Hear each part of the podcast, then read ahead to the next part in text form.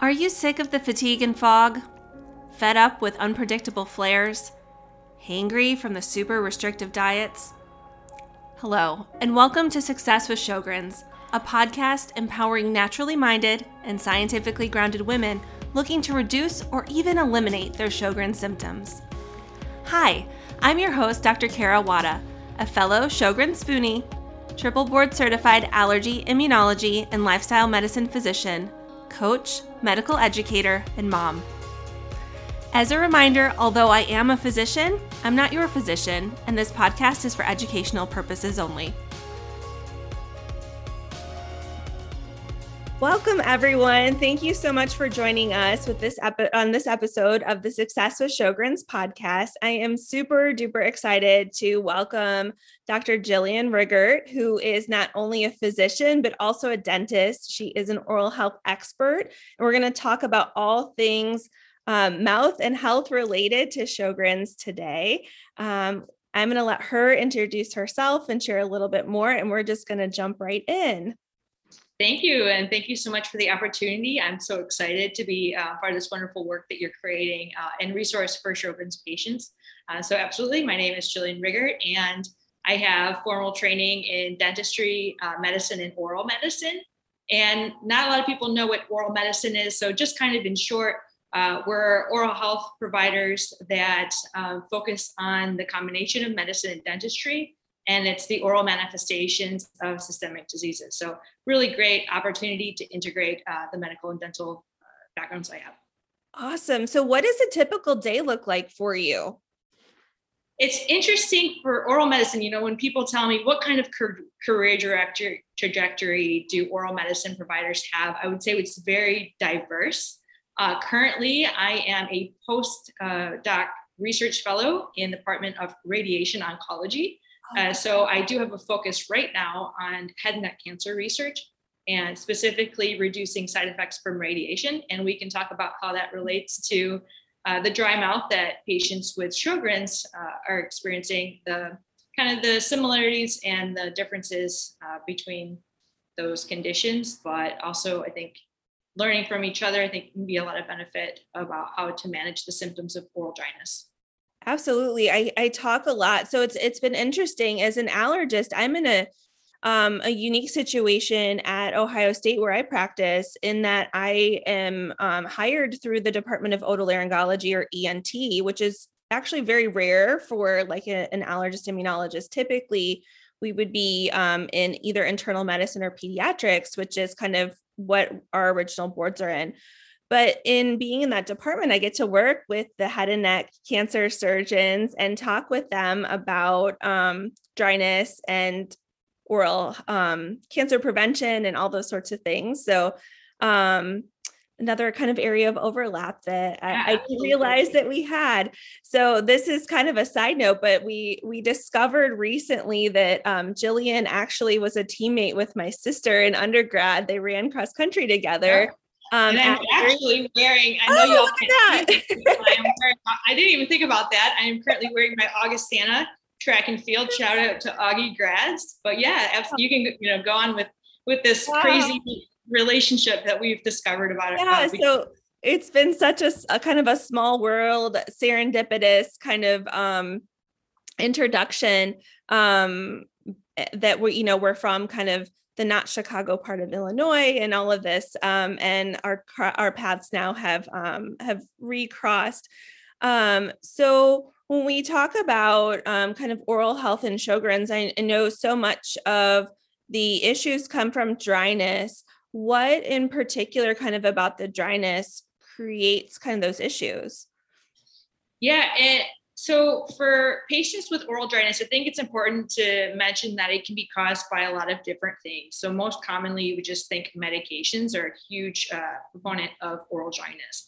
And then, in contrast to Sjogren's, where that Sjogren's is an autoimmune disease which affects the function of the uh, main salivary glands, which are the you know parotid glands you think of um, in comparison where patients that are having medication related oral dryness may have something that's reversible or not related to the actual function of their uh, salivary glands. And then when you, when you, think about the patients that I uh, am currently researching for, their oral dryness is related to radiation induced damage to their salivary glands. So, similarities between patients with Sjogren's and patients uh, with radiation is that there may be reduced function of their salivary glands that result in overall decreased amount of saliva. Um, but having dry mouth, uh, that's a symptom that you're experiencing. So a patient may actually have adequate saliva and still feel that their mouth is dry because they've had a drop in their baseline amount of saliva. Versus patients with Sjogren's, they may have, I mean, often have, they come in with dry mouth and they also have reduced saliva. And the important distinction is that saliva is very important for oral uh, for oral health.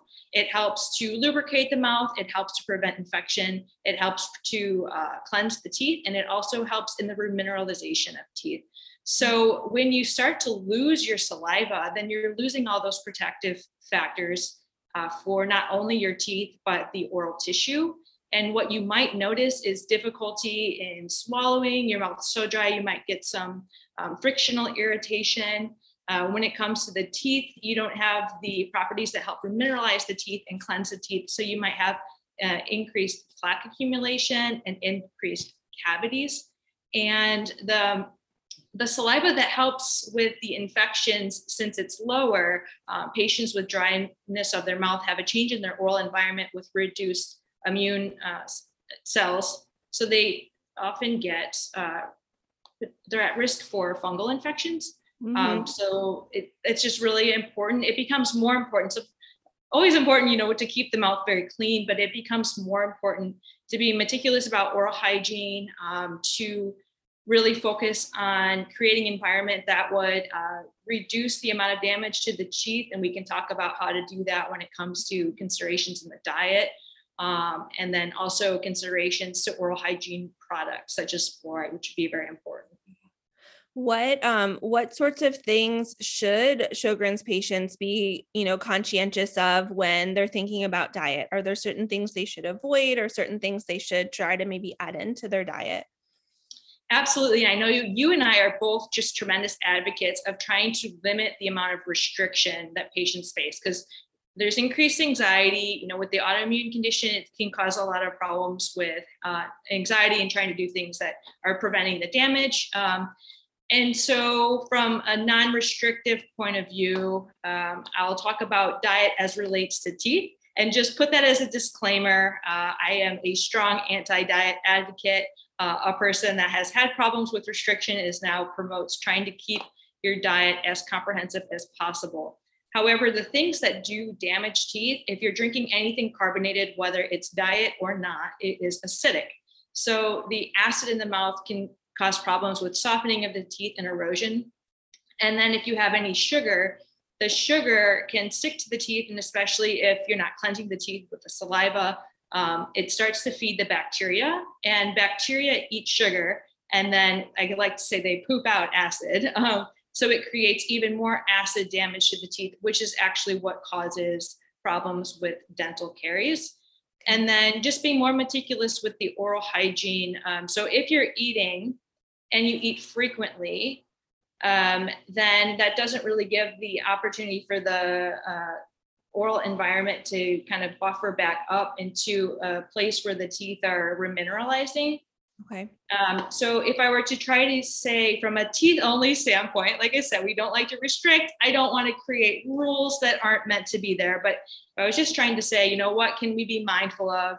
Um, it's trying not to eat all the time throughout the day. So not the grazing. It would be better for the teeth if we are eating a meal, allowing time for the oral environment to get back to neutral so that the teeth are in uh, a less soft state because there's uh, it helps neutralize the oral environment so it's not in an acidic state.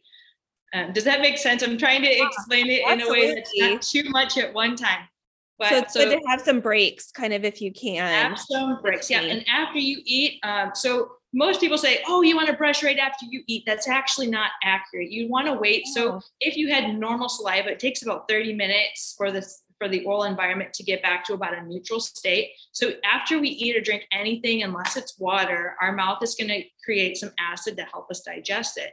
And so after our meal, we want to give it some time to rebalance itself before we brush. Because if we brush too early, that's when the teeth are in that softer state. And again, this is getting pretty like pretty much into the grid of oh my gosh, I need to do everything I possibly can. Uh, but just to put that out there, that you know, if if you're noticing increased wear of the teeth, that's something to be mindful of. Um, and then if people are snacking throughout the day, that just keeps the oral environment in that acidic state. So it's it's increasing the risk for uh, damage to the teeth. And I'm guessing that probably also includes me like lingering and sipping my coffee all morning. probably not ideal.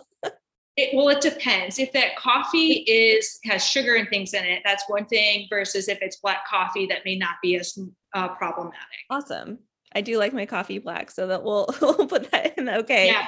So maybe yep. the drift is not so great because it still is carbonated, even though it doesn't have the sugar. Still, it's yeah. not the best.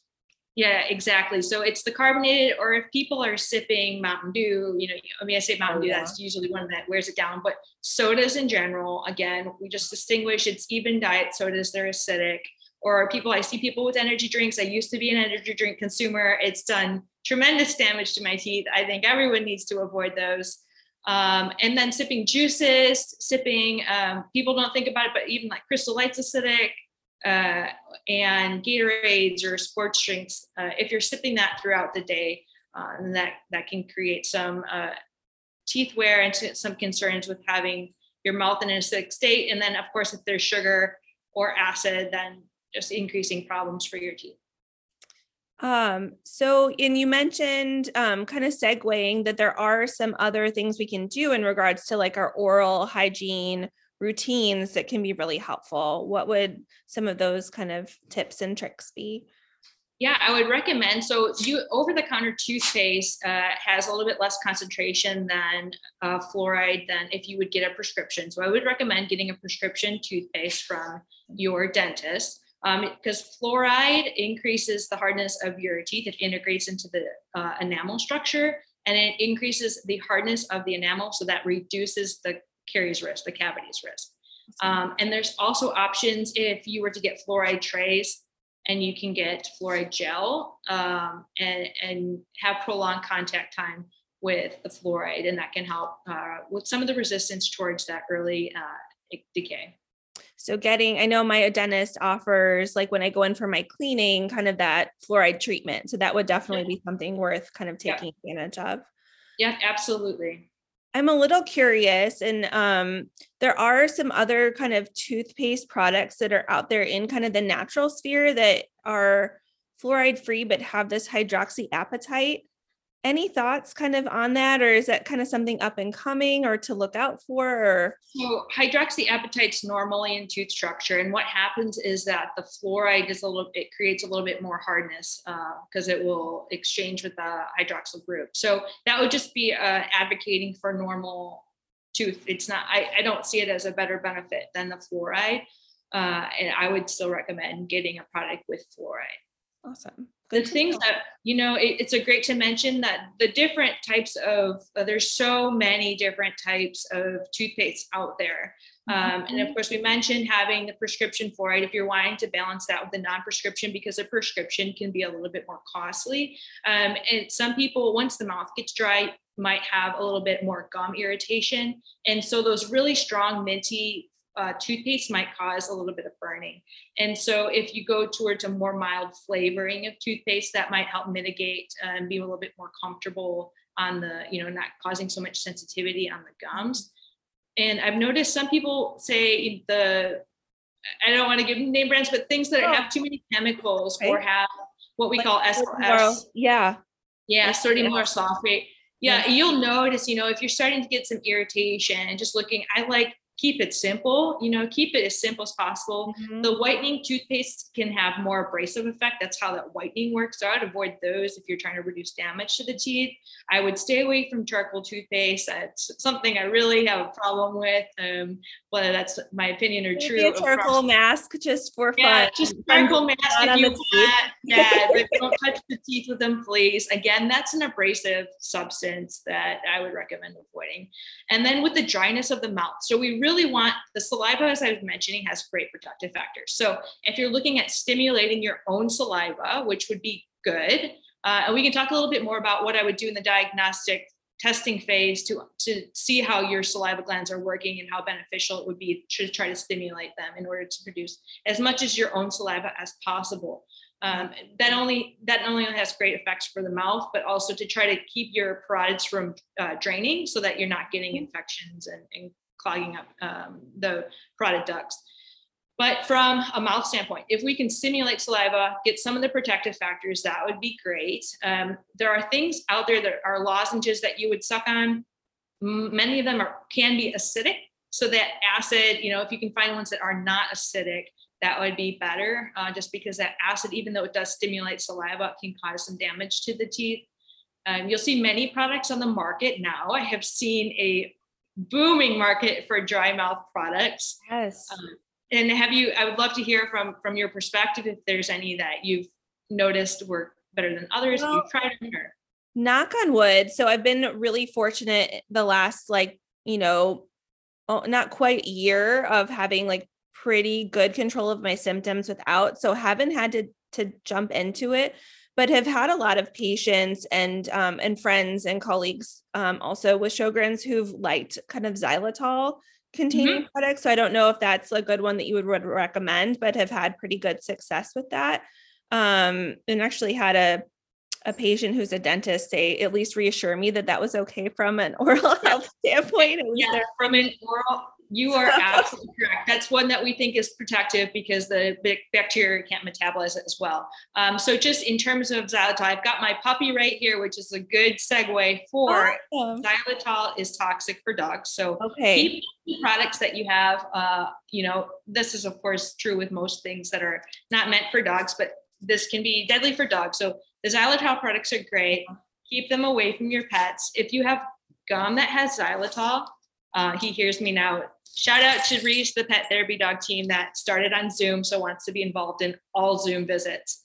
Um, but so so for you know if if patients so uh, i know that you've mentioned some on your first introduction to your awesome podcast about primary and secondary sjogren so if a patient has uh, any joint issues because if they have uh, any rheumatoid disease or anything like that, if a person is, experiencing muscle soreness, anything like that, then I might stay away from gum that could create some exacerbations of those symptoms yeah. and stay towards the uh, other products that have the xylitol that would be fine. And if a patient were to come in and not have a lot of saliva to stimulate, that's when we start thinking more about the protect, like the uh, symptom relief, more of just getting artificial saliva and that's just more for comfort. And would that be something along the lines of like Biotene type products, yeah. like the, the gels or?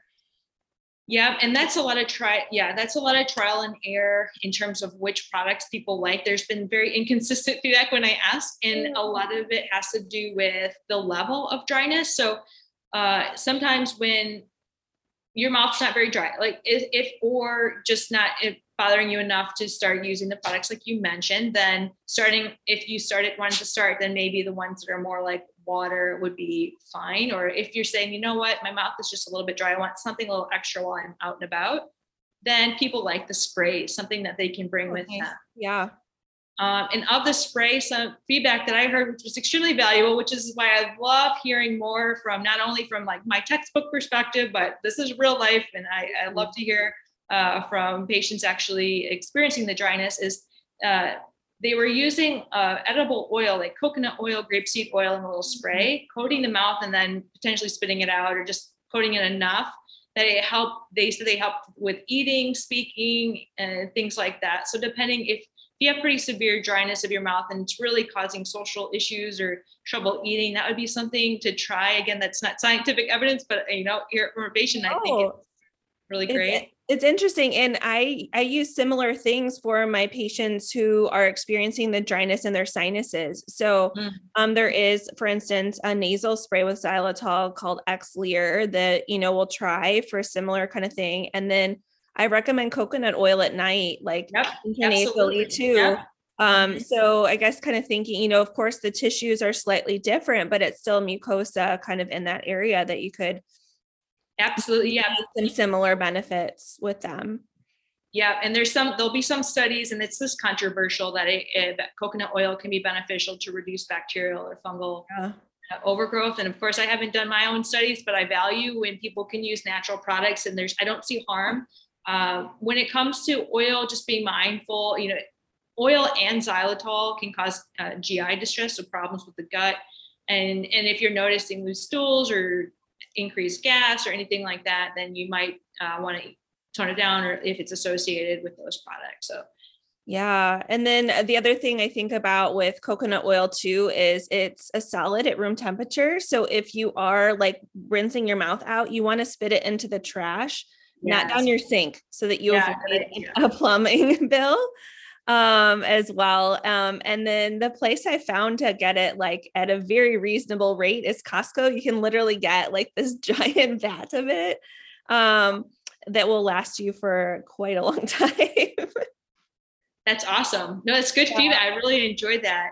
Uh, and thank you for bringing it up. Yeah. And I just get like a little, um, you know, you could use like a little glass jar, like leftover from jelly or jam or whatever, and kind of keep some at your bedside or up in the bathroom um, so that you're not taking up all of that, you know, bathroom real estate with the giant vat of yeah. your, I would laugh so hard. That would be fun to visit somebody with that though. Like they're starting a trend, right? Yeah. I mean, and I, I mean, I will say a fair number of my patient, like my um eczema patients do like it for skin too. And of course, then you probably would go through it a little bit faster. Yeah. Yeah, and there's for dryness of the mouth too. There's also some prescriptions that we could uh, either the primary care doctor, rheumatologist, or oral medicine provider or dentist um, can prescribe depending on how frequently they see you. Uh, they would want to, you know, be a, a main provider for you. Uh, and they stimulate so pilocarpine and cevimeline um, can be offered, and this is dependent on pros versus cons uh, of use. So this would be patient based. You know, there are some contraindications to those products, and the positive things is they can stimulate the salivary glands if they are if your salivary glands are functioning uh, pretty well the downsides or the side effects that are usually limiting is excessive sweating some gi distress and increased urination um, so again but those just to know about them in case that's something that people want to ask their physicians about um, and to see if if it might be something that'd be beneficial and it looks like there are some things kind of coming down the pipeline too i um was looking earlier today. We're recording this on January 12th. So just to kind of give some context, but um, there is like an there are some new biologics that are coming out that are geared towards and being studied as treatments specifically for Sjogren's.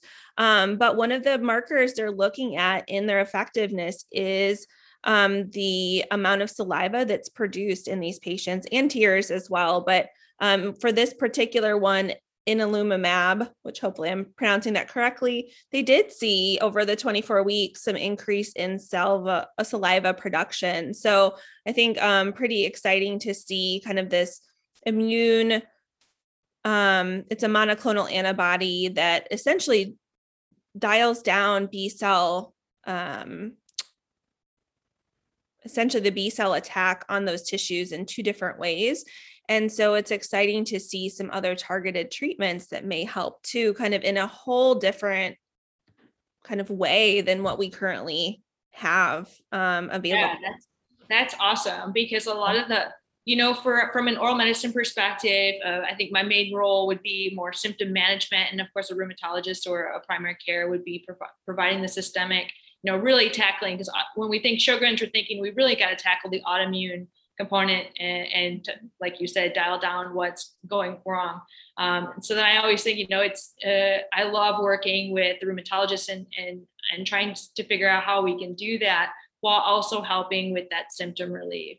Um, so some of the medications that are providing now uh, just to kind of put in another oral medicine role is if yeah. you know if if the under uh, underlying autoimmune conditions being treated with an immunosuppressant like methotrexate or things like that, that can actually, um, it's associated with some oral lesions. So as your provider, I might be working mm-hmm. with, if it's a rheumatologist prescribing that and say, oh, there's some oral lesions. One, we have to figure out what they are. It could be from the immunosuppressant or another autoimmune condi- uh, condition like lupus. Uh, they may actually be associated with oral lesions. So that's it's so great to have that integration of a team And uh, it's just thinking about your your mentioning of delayed diagnosis and things like that, just the importance, and especially I think Sjogren's is the is an awesome example of how important it is to make sure that you're having good communication between all of your healthcare providers. Because um, if you know, if you come to one person and you say, "I have dryness in my mouth," and then you go to the ENT, you say, "I have dryness in my eyes," and then you go to the rheumatologist, you said, "You know, I have soreness in my joints," but no one communicates, or maybe you know, of course, the uh, rheumatologist probably know all will know all of those but i'm just you know making a point yeah, but if, you're in that small you know that short visit appointment things can easily kind of get lost between the cracks yeah. the other thing i'm thinking about that probably comes into your purview and especially with your your research area too um that we um want to be conscientious of any like lumps or bumps that may kind of develop in kind of the the Absolutely. the glands. Um and um I'm trying to like but also prevention of oral cancer as well.